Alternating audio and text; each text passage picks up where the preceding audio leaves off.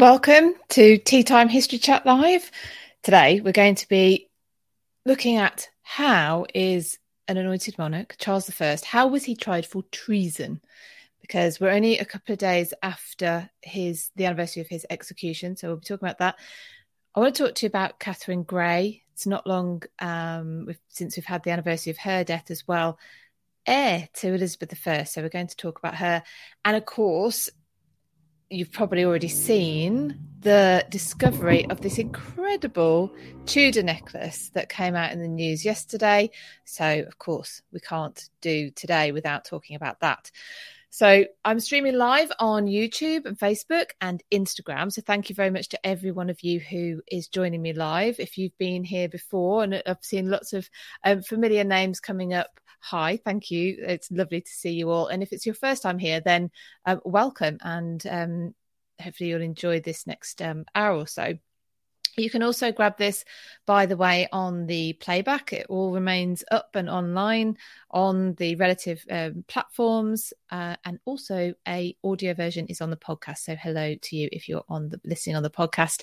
Millicent, you beat me to it. Thank you so much, Millicent. Uh, 20, uh, 0224 has just bought me a badge on Instagram. You can support me um, by doing that on Instagram if you're watching on Instagram. Stars, I believe, on Facebook, which you may even be able to do on the playback. I'm not sure. Instagram, it's just when you're on live on badges, um, and also super chats on YouTube. Um, if uh, if you're watching on YouTube, you can also, of course, buy me a coffee at buymeacoffee.com forward slash Philippa. But anyway, we're not here to talk about that. We're talking about all these exciting things that are going on in terms of anniversaries and um, and and history in the news. So, um, if you just just joined, just letting people join for the first few minutes. Thank you, Angie, for the badge. Thank you very much. Um, you so we'll be covering Charles I. How how is an anointed king tried for treason? Is treason not crimes against the monarch? But Charles I was tried for treason. He was found guilty for treason. He was executed. Um, so let's look into that. And then, like I say, Katherine Grey, heir to Elizabeth I, she um it's the anniversary of her death only a few days ago so i'd like to look at at her story a little bit and then we are going to look at of course this amazing tudor necklace which was discovered in warwickshire by a metal detectorist and uh, he'd only been doing it six months and he found that can you imagine Whew. he'd be like right he's peaked I wonder whether he'll keep going or is just he's done it now. He's found is is is I'd be like that. Oh, brilliant. This must be all I was here to find, but it's incredible, this necklace. And I can see um, some similarities um, with the armour of Henry VIII, which dates to 15, uh, 1515, I think it is, which is in the White Tower, of the Tower of London. So if you're watching on YouTube um, and Facebook, I have got a picture of the comparison, which I will share with you later. If you're on Instagram, um, after this, I've actually posted on Instagram the the pictures um, so that you can see what I mean. Anyway, cheers. I hope you've got a cup of tea or something equally recuperative. Um, right before we get on to our first segment, I just want to give a quick pay, uh, Patreon shout out. Um, four new patrons this week Anita, Helen, Max, and Sherry. So, welcome to them. We're um, they got in just in time for our first book announcement, although anyone is welcome to join book club and um, we'll come over to Patreon. There's loads of stuff. There's loads of stuff going on, but book club is one of them. Um, we're first book is The Ship of Dreams. Um, Titanic: The Ship of Dreams by Gareth Russell. Um, it's the um, the sink of the Titanic and the end of the Edwardian era. Brilliant book. So that's our first one. We'll be meeting on the 19th of March. So um, for our virtual book club you can join that at patreon.com forward slash British history. Um, good afternoon, Dorothy Mayfair Forest Witch on YouTube. Hi, how are you doing? Um, hello, Alice. Um, all got people joining from all over. Um, they're in Mexico. Um, hi, everybody. So, yeah, and thank you ever so much for those of you who've already bought me badges. Um, Millicent and Angie, I can see you. Cool. Right. So, 30th of January 1649, and an anointed king is executed in London. Charles I is executed by beheading with an axe outside Banqueting House. You can go to the site very easily, actually, where Charles was executed. Um, the scaffold was erected just outside the banqueting house. He came out of one of the windows, although I don't think we actually know which one. Um, hello, Donna over in Canada. Um, and and he's executed um, in front of a large crowd. Now, the crowd is somewhat uh, contained, controlled, um, and controlled in terms of actual crowd control and numbers by the fact that they've chosen this location outside of Banqueting House, which at the time had still the um, the the Holbein Gate there, which um, which is actually where Henry VIII and Anne Boleyn got married, um, for maybe the first or the second time. That's a different story. Um, why would they need to contain the crowd? Well, not only are you doing a public execution of a high ranking person, but despite there being a trial, despite there being a conviction, there's still unease in Parliament as to whether they've actually get, getting support. Now, so the main the main thrust of what I'm going to talk to you about is how could Charles have been tried for treason. So I'm going to try and give a little bit of context. There had been seven years of civil war, and it was brutal. It was brutal. You had families on different sides, friends on different sides. Um, the death toll was something incredible. I wrote it down. I think it's one in 10 Englishmen. Um, so this is not to dismiss the Scottish and Irish death toll, but this is the stat that I found. One in 10 Englishmen died as a direct result of being killed in a battle during the English Civil Wars. Um, that is not to count as well those who were left injured. There was incredibly uh, there was an incredible problem with homelessness and beggars on the street because people had been injured, couldn't work, um, and and this was as a direct result of the civil war. Enough. Oh, I just went off YouTube. Then I hope I'm back. People had had enough after the civil war, or uh, they were still continuing, but the, the threat was still continuing, and it had begun um, really as I'm going to try and simplify this. It's not a simple matter, as you, as any of you have come across the um, English Civil Wars will know. But effectively, Charles and the House, the House of Commons were at odds from the beginning. Charles wanted to be um, uh, granted um, a particular tax. I can't remember which one it, one it is, which was supposed to be granted to every new monarch in perpetuity on their accession. Parliament decided that they would like to just do this for a year and then review it. Unclear as to why they wanted to review it. Could have been for just pragmatic reasons. You know, this is a centuries old sort of thing. We're going to have a look, see see how it how it works. Is this actually the best way of going about it? Um. So, so there are odds from the beginning. Now, after you know seven years worth of of suffering and death and injury, um, like I said, people had had had had enough. Parliament had actually got Charles under arrest, um, and they were looking for a way to negotiate with the king. Perhaps he could come back with less power. Perhaps there's some other way of doing it. Probably interestingly, it's probably what they're sort of trying to do is kind of what we've got now, maybe on a lesser extent. Um, and so but the, the, the problem is Charles is incredibly stubborn and never is not stubborn. He never gives an inch. He doesn't want to negotiate.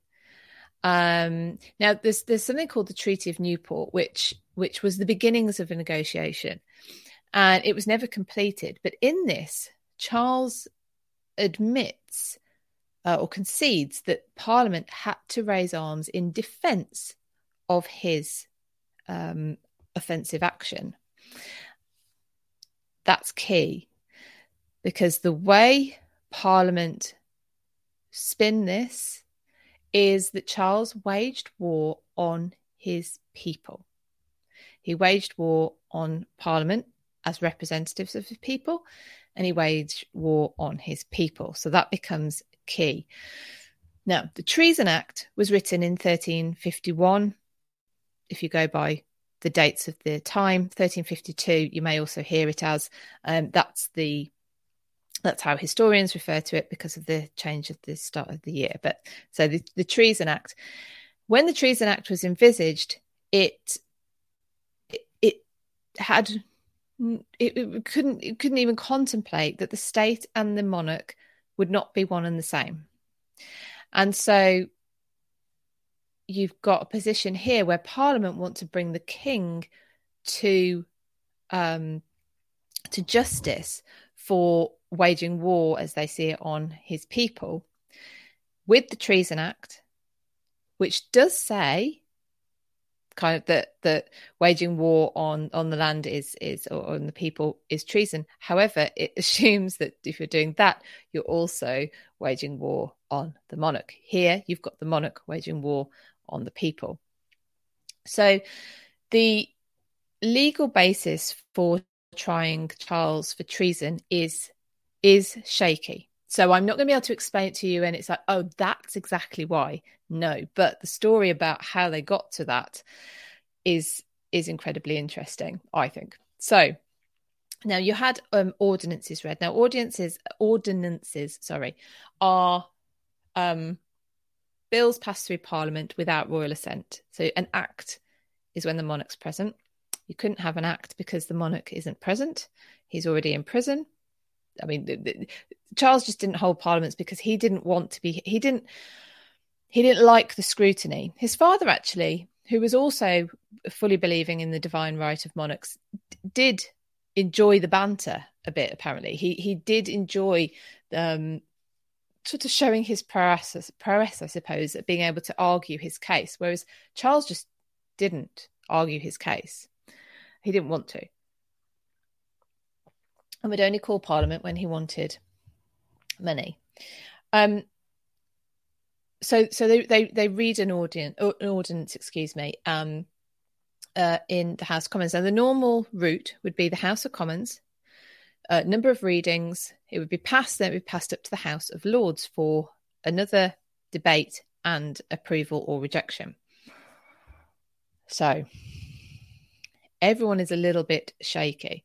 Now, this all the, the actual um, idea through to the execution of that idea happens really quickly over the Christmas of 1648. Um, so they're not all, oh thank you lottie rose for the badge thank you they're not already thinking right treason execute the king is gone that's kind of not how what they're trying to do is find a way through the stalemate. Charles won't negotiate. Parliament want to be in charge. They see Charles as having created bloodshed, and you've got massive problem. You reduce the population by ten percent just purely from the battles. The, the, male population, so the you know the the, the working toiling pop- population, and you've created a massive um, you've got a massive uh, homeless problem and, and, social problem. And um, Cromwell delivers a speech actually in Parliament to say, because they've got the king under arrest, so this is already a little bit, oh, shall we be doing this? It's God's will. God's will. God has shown, no matter how icky you feel about the fact that we've got the king in prison or we're, we're running, we're, we're sitting in Parliament without the king, we won all the battles we won. So God's clearly on our side. Um, and you know this this um, providential thinking was was very much Cromwell. He'd had a mental breakdown in his twenties, and he'd come out of that. This is what gave him his sort of Puritan faith. Um, he came out of that and and and, and really adopted um, his his faith in um, earnest, if you like. Thank you, Katie, for the badge. Thank you very much. Um, so it was like, yeah, we don't want to, we're going to have to do it. We're going to have to do it because it's God's will. And he's always, they're always looking, the, the Puritans are looking for, um, for God's, um, approval or God's, uh, so what does God want us to do? And they're looking for signs all the time. Um, and there's a lady called Elizabeth Poole, and she has a vision. Now, her initial vision is that um, that she. Um, I'm just trying to find where what, what she.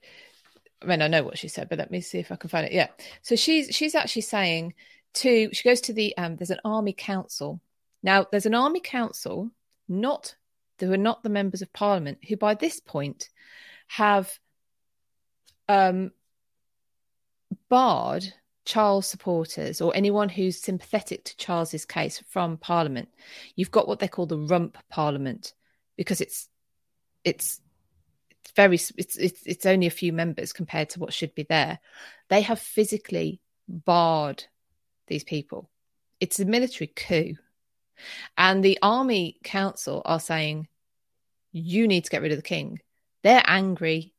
They're angry. They want rid of the king. They want this over. They want him to pay.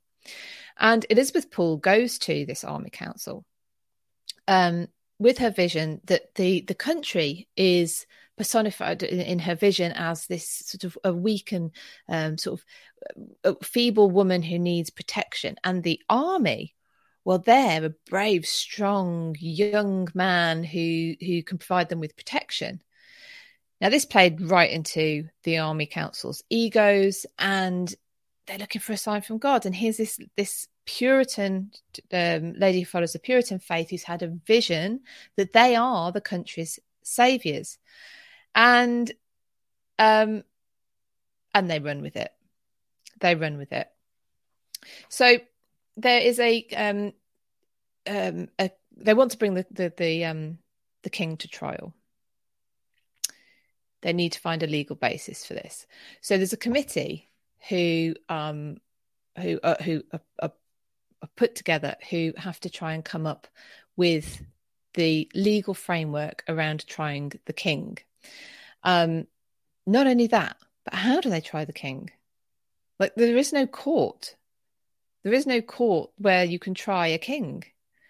He he, he he's it. You you it is it is the the the king's bench versus the the um the accused so how are you going to do that um so they uh they come up with the idea that they're going to have um oh the other thing is a jury there'd normally be a jury on a normal in a normal court case they don't want a jury a jury is far less controllable um so they decide they're going to create a special court a high court um, which will sit for a month. And instead of a jury, they're going to select commissioners. Commissioners will act as both judge and jury.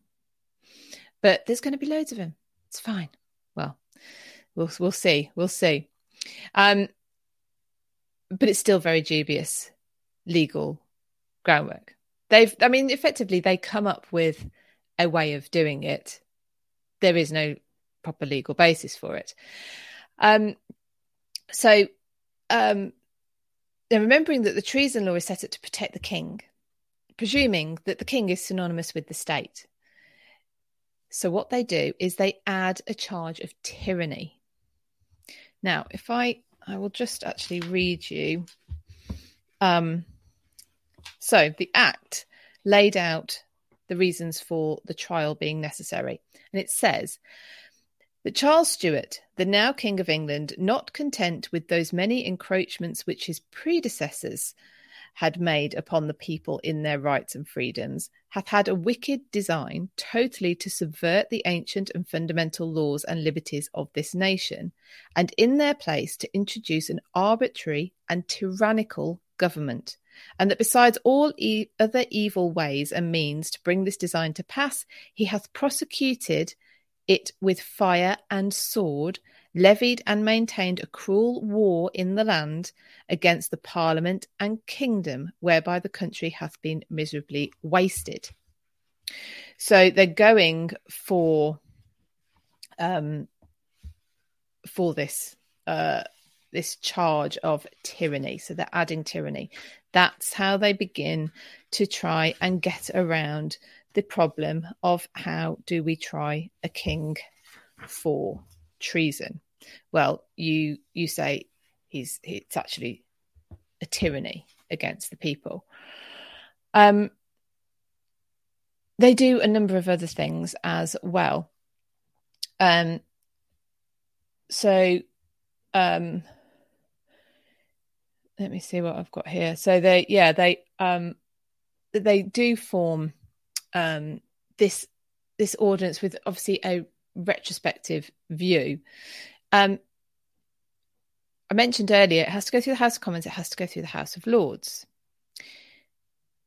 The bill or this ordinance to try the king goes to the House of Commons and it passes after lots of wrangling. People are not happy. In fact, there's a there's a document in the Bodleian Museum, the author unknown, going through the pros and cons of what might happen.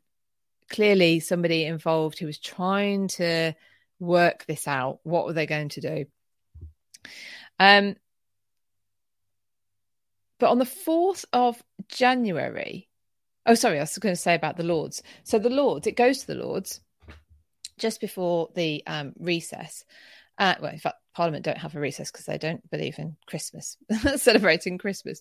In fact, they they shut down a, a, a playhouse that dares it's already illegal dared put on a play um, around Christmas time uh, this Christmas. But um, so yes, yeah, so the ordinance goes up to the House of Lords scrutiny again, like with the House of Commons, the royalist um, sympathisers or um, uh, royalist supporting lords are kept out.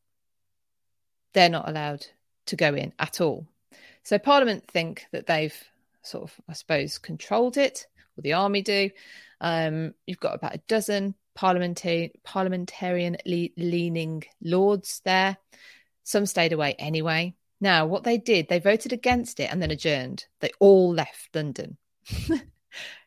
they were hoping to delay the bill. They were hoping to delay this idea that they were going to put that, that of Parliament, that, that the House of Commons, should I say, that they were going to put the king on trial. So what I should point out, sorry, I should have pointed out earlier, is if you put someone on trial for treason, and you find them guilty, the punishment is death. So this isn't just about holding the king to account. If you're going to hold him to account with a charge of treason, even if you've added tyranny in there, it it it could lead to the death sentence. So the House of Lords aren't really very happy about being involved in this at all. And so um, they they adjourn, hoping that it will take the the heat, the momentum out of this bill, and they'll come back and maybe something else would have been um, would have been sorted. Now, Charles at the time is being held at Windsor Castle, probably, possibly, we don't know, but doesn't have a clue that this is what this is where things are are going. Now, instead of it taking the heat and the momentum out of this bill, on the 4th of January, so while the House of Lords are um, are in recess, um, the House of Commons uh, announce that after, after the, the, the, I'll read it to you that the Commons of England in Parliament assembled do declare that the people under God are the origin of all just powers, and do also declare that the Commons of England in Parliament assembled, being chosen by and representing the people, have the supreme power in this nation. They're effectively declaring that the House of Commons has sovereign power in the country with no need for the support or assent of the House of Lords or the King. So they're not getting the, the answer that they want. So they're creating a law that gives it them the power to make. I mean, this is a little bit like Henry VIII, isn't it? When he he wants his divorce from the Pope, um, the Pope doesn't give it to him, so he just changes the entire framework and becomes head of the Church in England. Oh, and he can um, then gra- therefore grant his own divorce. So, in they've effectively made England already a republic, which is quite incredible. Whether they understood, whether they all understood, whether any of them understood the um, the what they'd done, um, isn't completely sh- uh, clear. There seems to be a bit of a blinkered approach here that just they need to do something about Charles. Charles doesn't help himself because he will not he he will never in the past and he when he won't at the moment he may not have been given opportunity to but negotiate with parliament he's not going to renege on anything he's not going to come up um, with a halfway house um, so effectively now the house of commons are directly governing england no need for the house of lords no need for the king so 6th of january and the law is passed that they're going to put the king on trial for treason he's now going to be made to answer for what they see as his crimes. Um, at this point, Charles is now informed that he's going to stand trial. Now, he simply and calmly states, No one's got the right to try him except his God and his conscience. Must say, Charles should have had, Charles should have um, something on his conscience. And actually, that was one of the um, uh, that was one of the arguments that somebody made to themselves in this document that's in the Bodleian Library. That should uh, this this pros and cons kind of list of, of of trying the king and the possible consequences of that. One of the notes that this person makes, and the author's unknown, is well, if Charles really gets his head round my words, um, what he's done, then he should want death. Really, effectively, he should want to pay for this. He would he would understand what he's done. Must said like the civilian toll um, of the English civil wars um, at the hands of royalist forces and and there's, clearly um, examples of parliamentarian forces ransacking cities as well. Um, but the king, you know, is is in charge. And what was what was central to these um, uh, the, the, the the accusations was he had to be there himself. Was he there himself? Well, so so because then therefore he is actually personally um, uh, tyrannus tyranno ty- anyway uh, he, he's he's there. So um so anyway so he's he's now told that he's going to be standing trial. Um the before the trial, on the 9th of July, the Commons vote to destroy the Privy Seal. Now, the the seal, which you'll have seen on, on, on old documents, the mould for that is ceremoniously destroyed by a new monarch, and then the, the new one the new one takes over. Co- the, the House of Commons votes to destroy the seal of Charles I on the 9th of January. On the 10th of January, they proclaim in public that Charles is going to stand trial for tre- treason. And what's interesting is the crowd's reaction is pretty much neutral. They're not objecting to it, but equally they're not supporting it. It's like everyone is just worn down. Um, on the 10th of January, they, they set the trial for the 20th of January. It's going to happen on the 20th of January. Um, on the first day, these commissioners that I mentioned, so there's going to be no jury at this trial, it's commissioners. The commissioners sit as judge and jury together, they're one and the same thing. There was um, initially more than this, but I think there was 135. So 150 originally, then 135 were actually were appointed and asked to appear on the first day. I don't know what happened to the other 15 by this point. Only 54 though of the appointed commissioners appeared. On the second day, only 46 appeared. Um, now I do wonder whether this idea of not having a jury, there, there's another reason for having commissioners. This is only my take on it. I might, this is just my thought, is a diffusion of responsibility.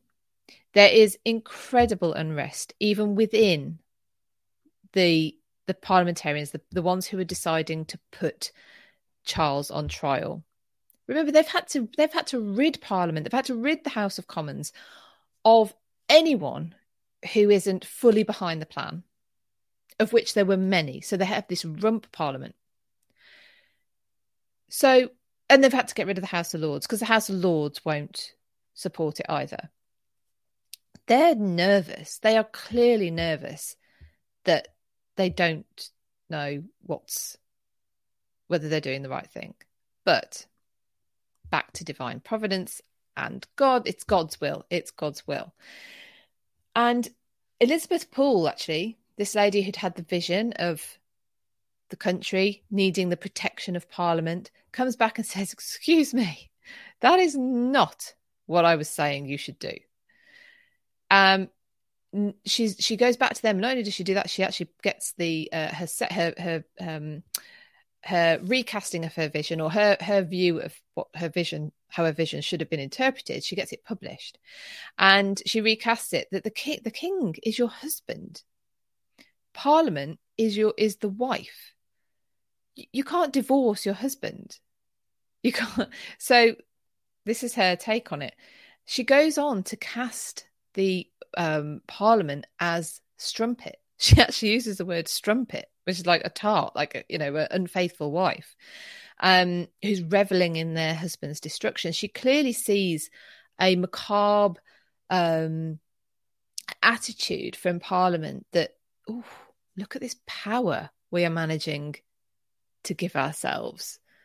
We can kill a king. You know, it, it, it's it's it's um it's abominable to her. Um. So so it, so it is it's all on shaky ground plus they know it's on shaky ground. But it's god's will. It must be god's will because it they won all the battles. Charles didn't win a battle. He didn't win a battle. Um so yeah so there was still this um this objection. But remember we've got this army council. This this this the, the we've effectively had an army coup. They're got they've got a very strong influence on what the the remaining members of parliament are doing. They're pushing them. And what they're effectively saying is if you don't do this the army is going to take is going to do something. We're going to do something. I don't know what it would have been. Maybe maybe another coup. Maybe you'd have a the the the the, rank and file taking over from from the um army commanders but they were they were they were not shy in saying they wanted um um yeah they wanted the outcome that, that of Charles paying for his crimes. So you have a role of the army in the civilian government which actually Thomas Fairfax who was um head of the army was very concerned about. Anyone should be very concerned about it if you're just going to have to follow the uh the the the the wants of the person with the guns and the and the brute for uh, force, then things don't generally work out very well, do they? Um, so yeah, so you have um, so so they they're bringing him to um to trial. Um, when he gets to trial, thank you, Lamania, Mania, for my badge. Thank you. Um, when he gets to trial, of course, Charles won't um won't recognise the court. Um, which in one way is fair enough. It's the product of a coup. It's a, it's basically an arbitrary military court. Um, he is the anointed king. Legally, they don't really have any authority to try him. Um, there's nothing in law that allows for that. Um, what they do is state England as an elected monarchy. Um, now that's pretty easy to um, to dismiss. Clearly, England was not and is still not an elective monarchy, but this is what they're trying to say that actually the king is is an elected monarch and therefore he can be deposed. Um, and he can be seen as separate to um, to to the state. Um, again these army petitioners approach the court it's not in the court record apparently but 22nd of january so two days after the trials begun um, the army petitioners approach the court and tell them that they must get rid of Charles. He's a tyrant. Um, although this hasn't got any basis in civil law, you've sort of got this like military law sort of sort of coming in here. Um, and this is where it becomes important that Charles was actually on the battlefield um, because he's seen as ultimately responsible. Um, and again, back to his concession during the Treaty of Newport, which wasn't ever completed, wasn't ever concluded. So whether he would have gone on and argued that in some way, we don't know. Um, but th- but he can set he can he concedes that Parliament had waged a defensive war. Therefore, he's he's the one who who started it. he was on the offensive. Um, but despite all those defenses that he could have had, of course, he's not defending himself. He doesn't defend himself. He gets into the court and he um, keeps his hat on. They all keep their hats on. So there's no reverence to the king. He sat there in his hat because he's not going to take it off because he doesn't recognise the court, and they're sat there in their hats because they're not going to give pay him any dues, pay him any reverence. Um, he speaks calmly. He has a stammer, but he doesn't seem to display that here. He's he's very calm when he does speak, and to say that he's not going to recognise the court. Um, when the prosecuting counsel, a man called John Cook, reads out the indictment, Charles shouts, Hold, which Cook takes no notice of and he carries on. And this, you might have heard of this, it's almost legendary, but it doesn't seem to be anything that does seem to have happened. It's not disputed it happens. Charles taps Cook from behind with his cane and the head of the cane um, falls off, which seems rather ominous, which we we we can think of because we know what comes next. Um, and not only has it fallen off, but no one, of course, is going to pick it up for him. Um, he actually uh, uh, he, he's in court for um for the first couple of days and then he um and then he is taken out of the court um when the witnesses come in now, these witnesses are lowly. You have witnesses testifying against the king who are, I think one was an 18 year old butcher or something from Shropshire. I might have made that up, but, th- but that's the kind of person who is, who is sitting in witness against the king. Um, now the private, sorry, the, the, the um, the verdict was sort of decided privately on the 26th of January. It was announced publicly on the 27th of January. Um, he seems to have known it was coming. However, when it finally comes, he is he is a bit uh, shaken by it. He actually his composure is incredible. Charles I's composure is incredible throughout all this.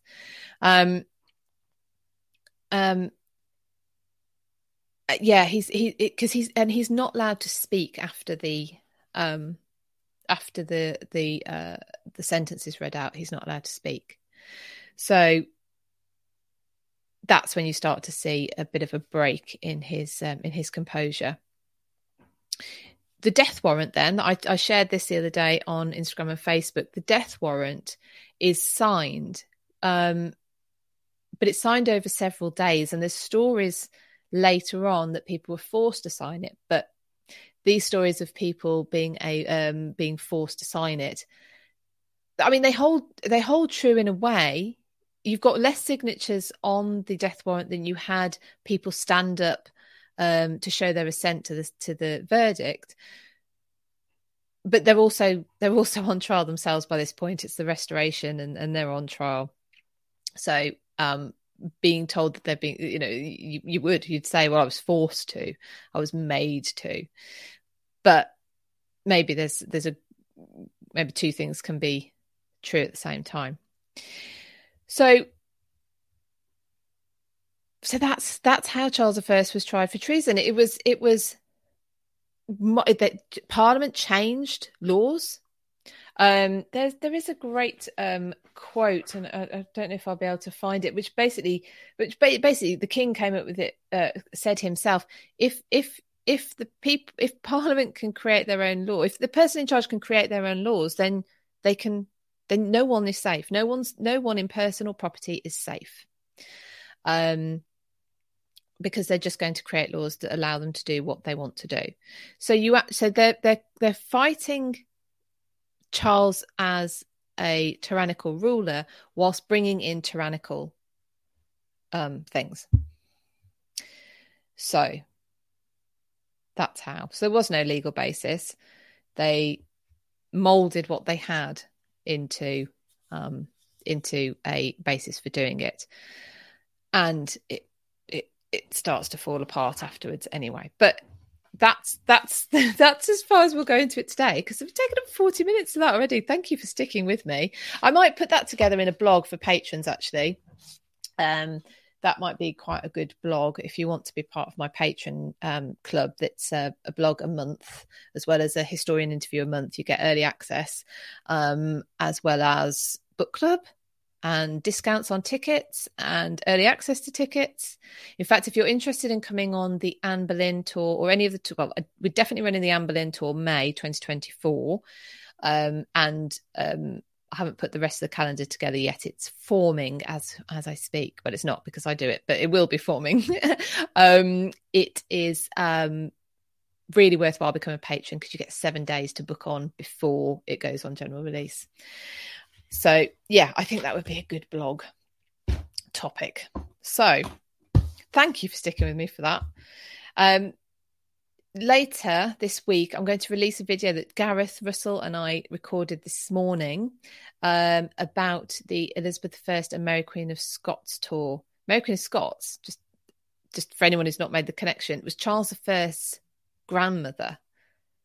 So Mary Queen of Scots was executed by beheading and only her grandson was executed. Uh, you know, only two more generations down, which I find the, the first time that occurred to me, I was like, "Goodness me."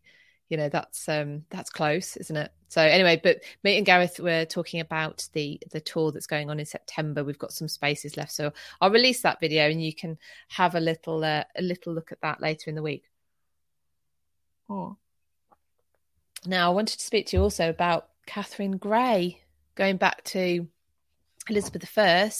If you're all happy to stay on for a bit longer, or you can come back later. This is this is going to be available. So, um, Catherine Grey was the uh, so you've got Lady Jane Grey, then you had Catherine Grey, and then their younger sister Mary.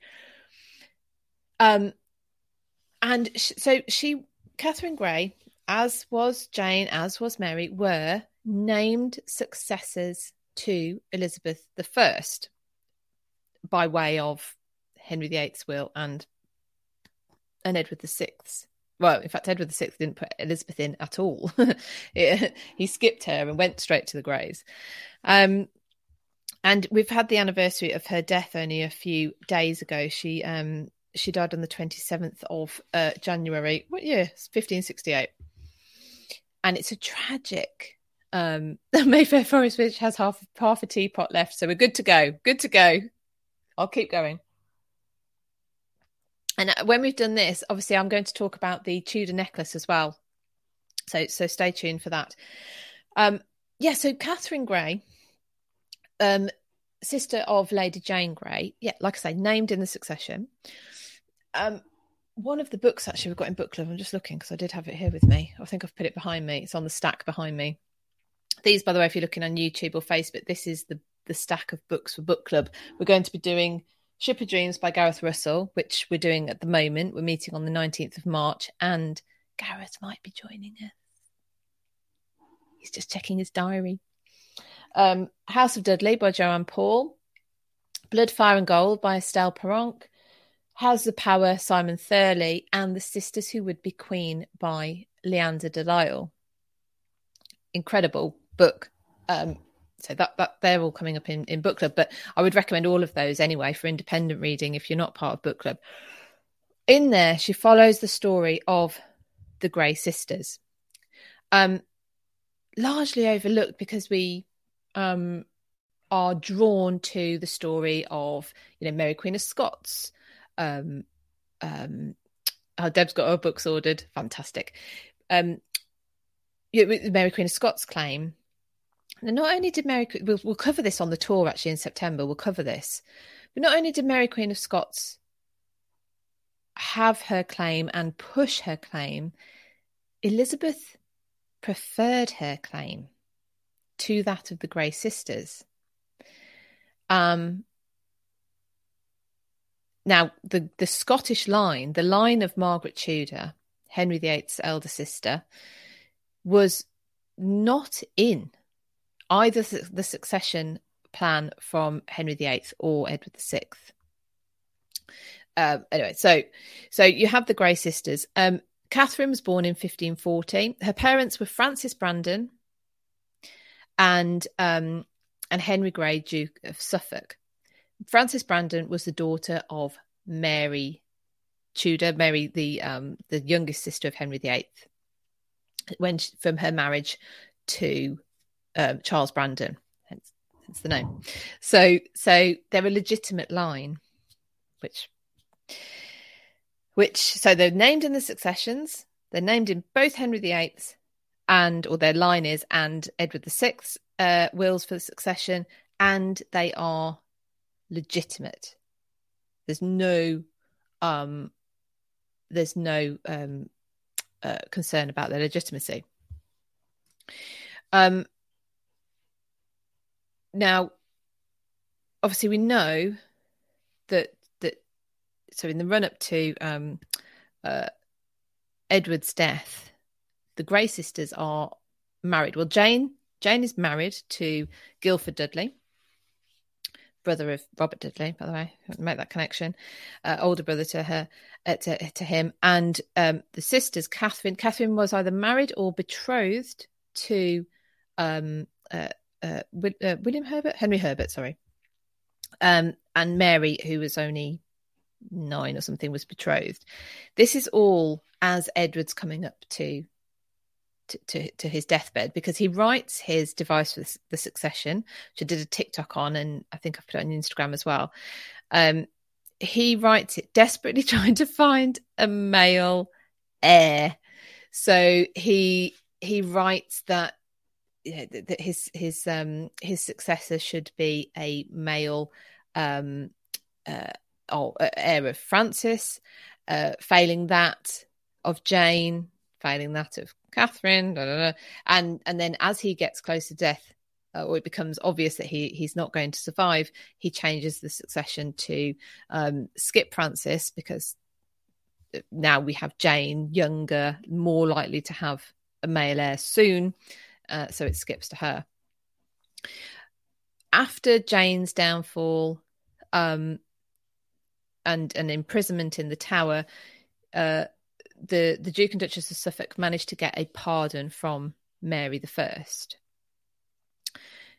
However, you then the following year have the Wyatt Rebellion, which the uh, Duke of Suffolk is unfortunately uh, uh, involved in and this would have been to again overthrow Mary and and um and bring Jane or some or maybe Elizabeth to the throne. So this is actually when Jane is executed. She's not executed straight after um uh, in, the, in the previous summer when she when Mary takes over the throne. They're they're um they're executed the following um uh, early year early in the following year, excuse me. And so Jane is executed um, her husband, Guildford Dudley, is executed, and her father, Henry Grey, is executed. So the family are now at the sort of behest of um, of Mary, of the monarch, for everything. Do they get any lands? Do they get any income? Do they get a position? It's all um, it's all on Mary. Um, Catherine's appointed to Mary's privy chamber, so they're at um, court. Um, and she's hoping that her marriage to to uh, Herbert will be uh, reinstated, but it never is. And actually, she falls in love with Edward Seymour, son of the late Lord Protector Seymour. So he is a nephew to Jane Seymour. Um, before uh, Mary may or may not have approved that match, Mary dies, unfortunately. Now you have Elizabeth on the throne. Elizabeth was as sensitive to talking about her succession as Henry had been. Um, she also didn't seem to like Catherine very much. Um, but they they were kept at court for a while until she decided she didn't want her there. Um, now, unfortunately, Catherine decides that the best course of action um, isn't to ask Elizabeth for permission to marry Edward Seymour, her new love. She's not going to give it anyway. So they marry in secret. Um, his sister stands witness, and there's a celebrant, and they consummate the marriage. They're only 20 at the time, and Edward Seymour is still young enough to be considered um, to uh, to go abroad for his education. So he goes over to France for his education. And he says, I'll come back. If you're pregnant, I'll come back. She is pregnant. She's fallen pregnant really quite quickly. And um, um, but Catherine's pregnancy, so Catherine's at court, and her pregnancy becomes more and more hard to cover up. Um, and I must say, here that marrying without royal consent, if you're of royal blood, was a treasonous crime. Um, it's part and parcel of um, conspiring to maybe topple a king or queen.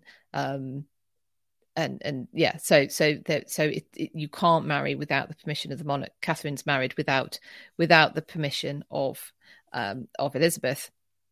So she goes to um, to a lady of the bedchamber of Elizabeth bedchamber, Elizabeth St. Loe, better known to us as Bess of Hardwick, and to Robert Dudley, and she pleads with them to break the news to um, to Elizabeth. Um, they do, but it doesn't help her. And um, and Catherine is sent to the Tower. Edward Seymour is um, he's Earl of Hertford. He's brought back to England. He's summoned back, and he's put in the Tower as well. And in September 1561, Catherine gives birth. She gives birth to a boy. So Catherine is a legitimate heir, and she's just given birth to a boy. Um, he's named Edward. He's baptized within within the tower. Um, and Elizabeth is furious. The best course of action is to say that the child is illegitimate, not an heir. It's not an heir. The marriage was is illegitimate. Now, by this point, um, the uh, the celebrant, who we don't know the name of, was never tracked down, and um, and Edward's sister, who was the only witness to the wedding, had died. So, public declaration of intention to marry and consummation would have been enough. But as far as the public de- um, declaration of marriage was could you know they, they decided no, there wasn't or elizabeth decided that that wasn't that hadn't happened in october 1562 elizabeth falls ill with smallpox now it cannot be over emphasized how close to death Elizabeth was in 1562. Um, on um, did a tour last year, and and and Gareth spoke specifically about Elizabeth's. We did the life and times of Elizabeth I, and he spoke about this. It, it she was incredibly close to death. She also, by the way, named Robert Dudley her um her regent or to take over in the interim. Mm. They weren't going to do that. Um, so yeah, so she she she she catches smallpox. She's very close to death. She recovers, obviously, we know, but her council are pressuring her now. She has to name her successor. She must do it. Um, you know, she's she's now twenty nine. She's she's she, or the following. She's twenty nine. She's she's come really close to death there was it would have been so that so as far as her counts are, are concerned you know if she doesn't name an heir then there's going to be a civil war but elizabeth sees all the danger of um, the same danger actually in naming an heir well if i name an heir then people are going to flock to to them and we do see this we do you know it's, it's not actually an unfounded um, concern we saw it with um, Mary and Jane. We see it later on. Obviously, Elizabeth wouldn't know, but we see it in the Georgian period where you end up with sort of rival rival factions. And so she doesn't want to name an heir. She thinks that as soon as she names an heir, um, there's going to be division, and she's not going to have have the the, the control. Um, I'm sorry if you can hear the bins being cleaned outside. um, now, Elizabeth, the more she's pressed to name an heir, the more doggedly determined she seems to be to not want to want to name an heir. She favours actually Mary Queen of Scots claim. Her council, including people like Cecil, do not, do not. They favour the Grey um, uh, claim. So, but it's about this time that the council and Elizabeth learn that Catherine Grey, imprisoned in the Tower of London, has become pregnant by her husband again, or they're claiming not husband, but um, by, by Edward Seymour again. So now you have the public declaration of um, will intention, will and intention to marry, and you clearly have had a consummation. Um, interrogation of the couple. Um, shows that they they were having um, late night liaisons, and the basically the guards have been sympathetic to them. The second um, child is born on the 10th of February, 1563. Another boy. Um, and um, and oh, sorry, Lottie Rose. Lottie Rose is having trouble with with connection. If you ever need to watch these again, they're on YouTube, Facebook, and Instagram, and obviously on the podcast as well. Um, so Thomas is born. He's he's christened in St Peter ad Vincula. A couple of the guards stand as godfathers, which I think must be incredibly brave, actually. Hertford, so Edward Edward Seymour, um, Earl of Hertford. He's he's he's called up in front of the uh, the council in the Star Chamber, and he's found guilty of three offences: impregnating the uh, impregnating a um, kinswoman of the Queen twice. That's one one one offence each, and of breaking his imprisonment. He's fined an astronomical figure which would be equivalent to millions of pounds today and he's and he's um he's returned to the tower. Now in the summer of 1563 this is interesting. In the summer of 1563 so she's given birth in the february catherine and um we're a year on from elizabeth's health scare with smallpox. Plague is ravaging london. So summer 1563 plague is ravaging london. It's only a matter of time until the plague gets into the Tower of London, where Catherine, um, Edward Seymour, and the two infant boys are being kept. Elizabeth has to be persuaded to move Catherine out and move the well move move them out of London, which is interesting because she she has a when when it comes to Mary Queen of Scots with her being imprisoned, she has a clear will mm, wish that Mary isn't around anymore. She doesn't want to kill her. She doesn't want to give an order. We know that when the when she's finally sort of given the chance to sign her death warrant, she doesn't want to do it. She doesn't want to kill so doesn't want to kill Mary. She doesn't want to um, cause her death directly. But it would be a little bit easier if she just wasn't around um, which is partly why she's probably a big reason why she's kept in places like Tutbury Castle, which will be going in September on the Elizabeth I and Mary Queen of Scots tour. We're going up to Tutbury Castle, a prison of Mary Queen of Scots, the one she hated the most.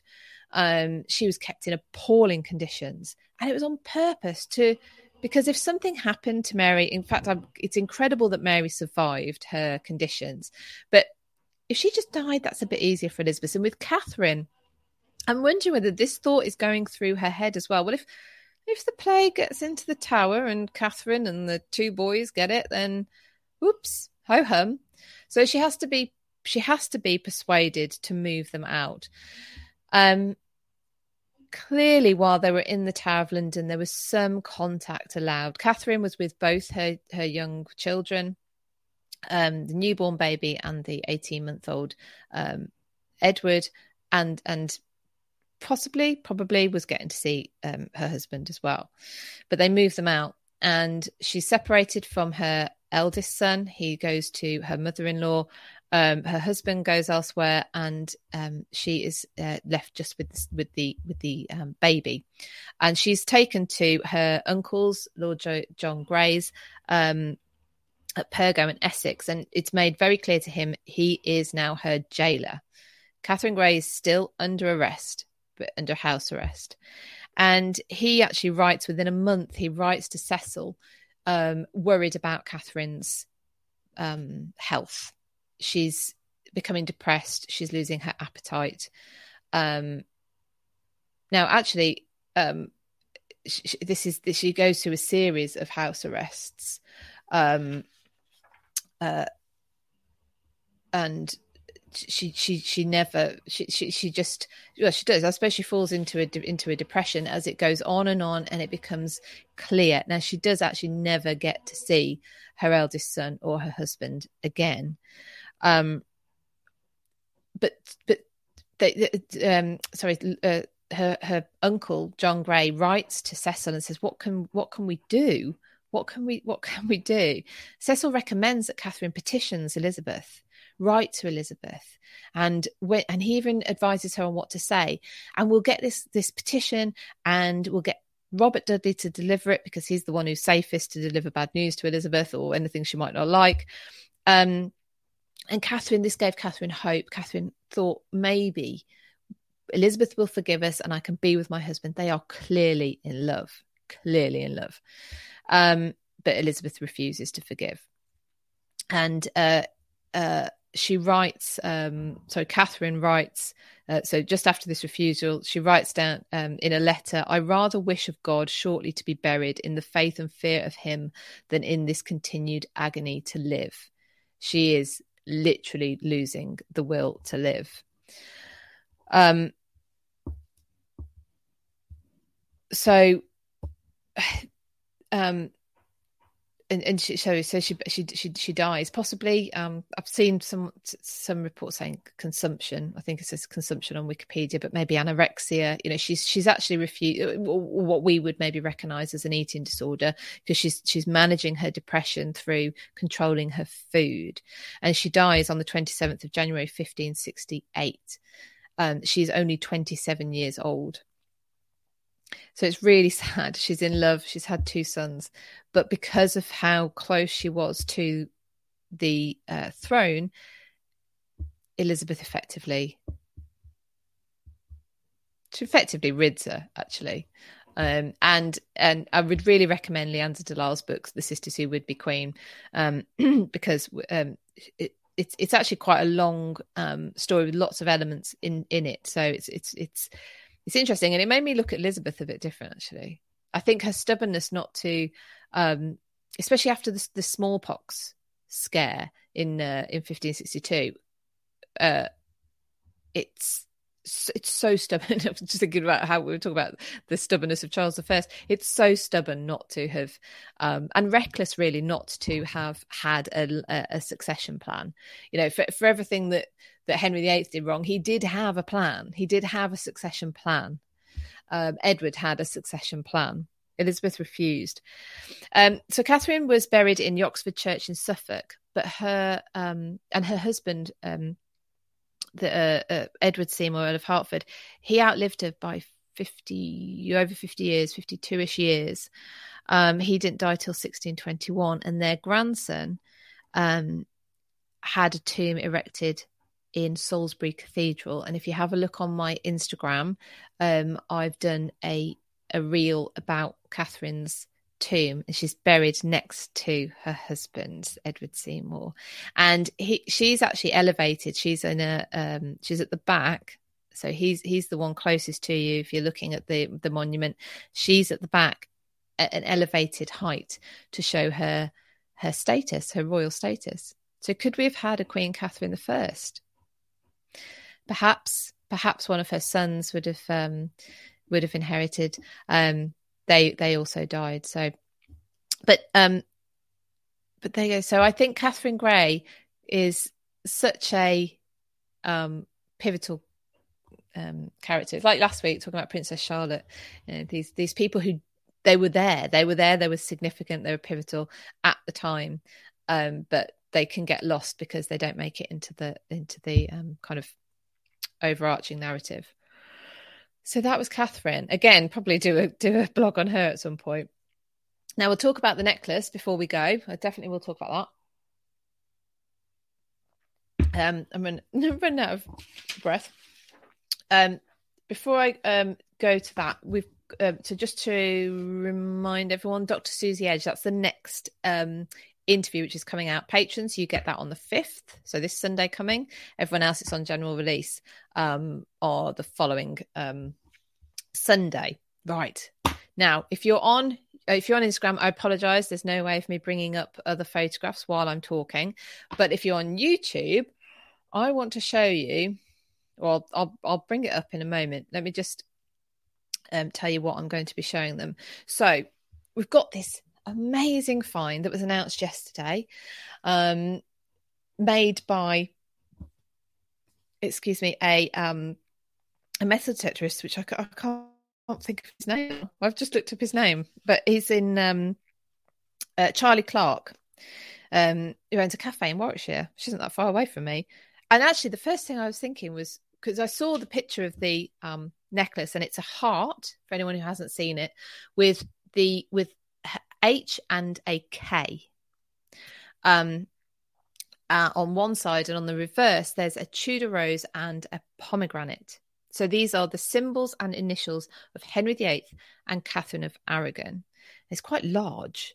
I mean, it weighs a third of a kilo, 317 grams, which is it's pretty, it's pretty weighty. Um, it's on this 43 centimeter long tra- chain. I don't know how much that is in inches, I'm afraid. Um, must be about 14, 15 inches, something like that.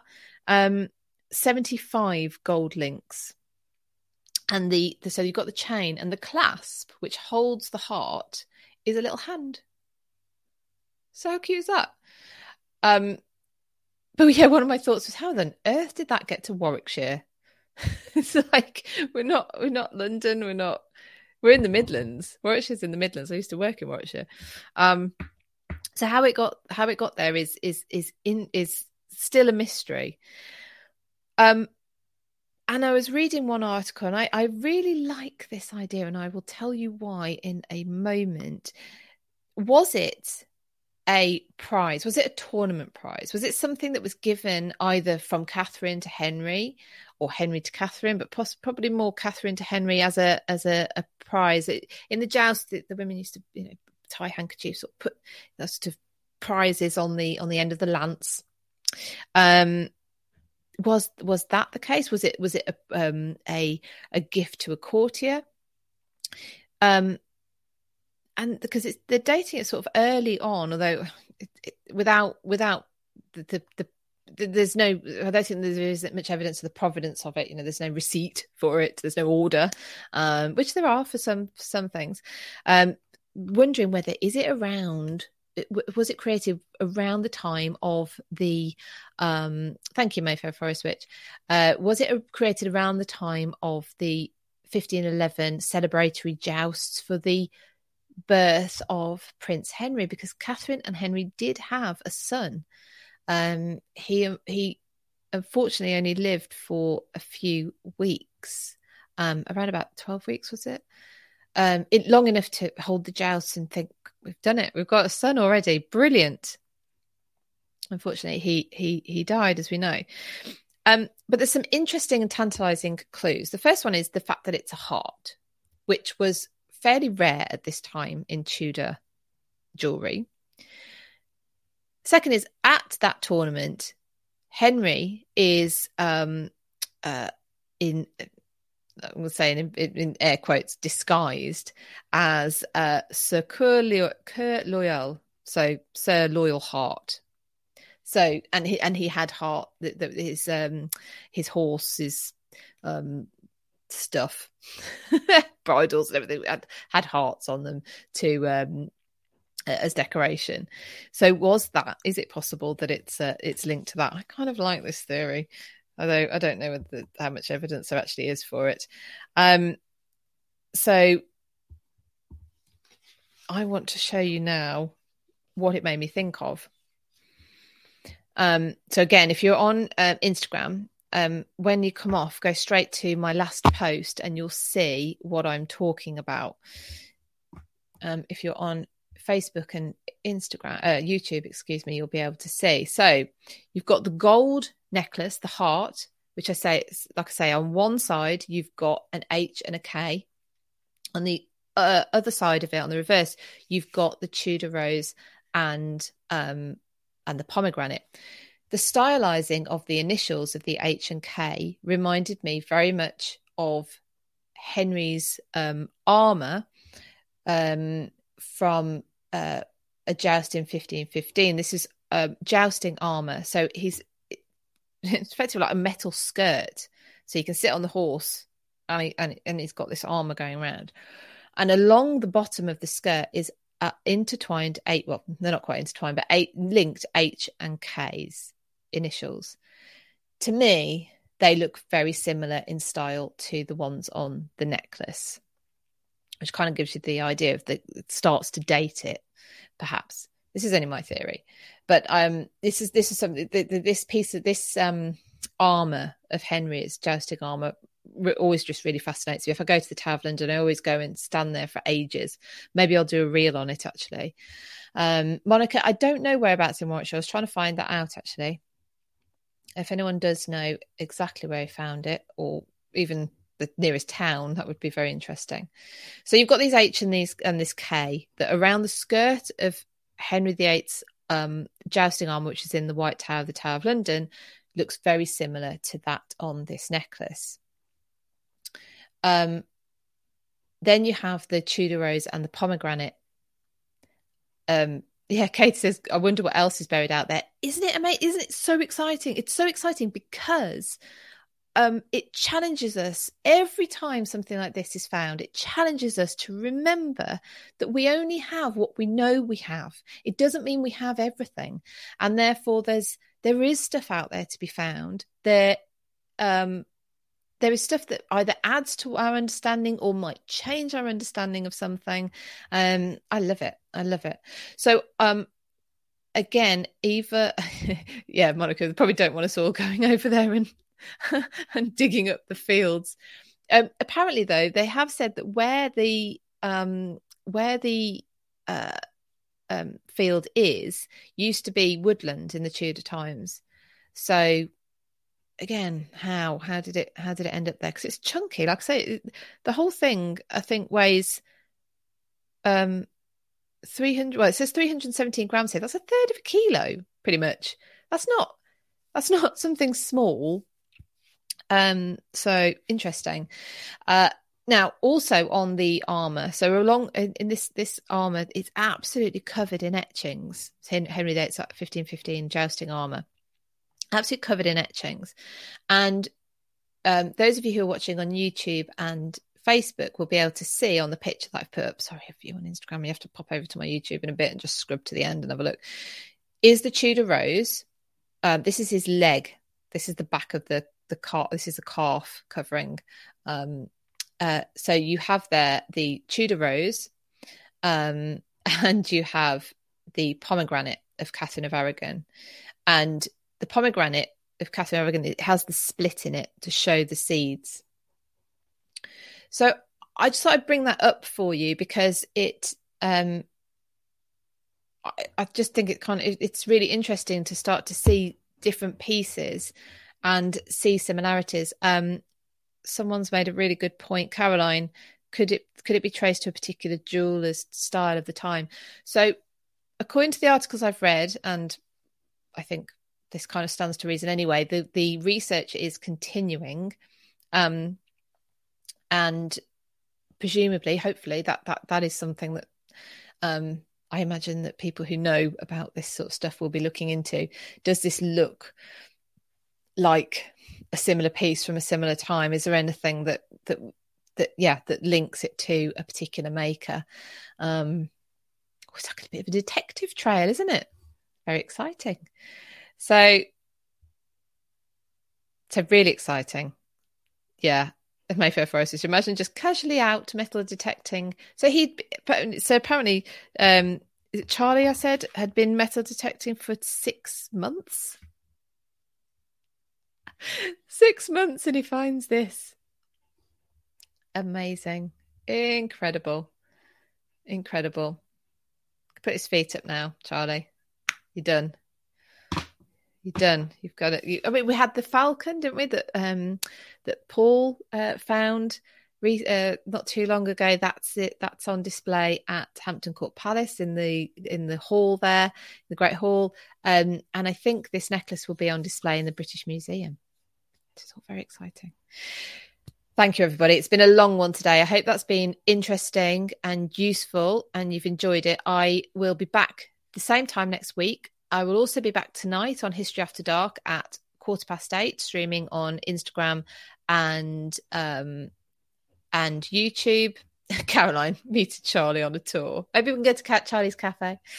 Um, yeah, so we're doing History After Dark. Tonight is a roundup of the uh, deceased people, should I say, as it's the daytime, that we have been discussing so far. We're going to we're going to start scoring them. They're going to go into a league table of deceased people of dubious character. So if you want to join us for that, it's really fun. It's History After Dark, history dot after dot dark on Instagram, History After Dark on YouTube. So I'll be there at quarter past eight tonight. Otherwise, I will see you again here at 1 p.m. next Wednesday, whether you're watching Instagram, Facebook, or YouTube, and whether you catch me on the catch up or the podcast.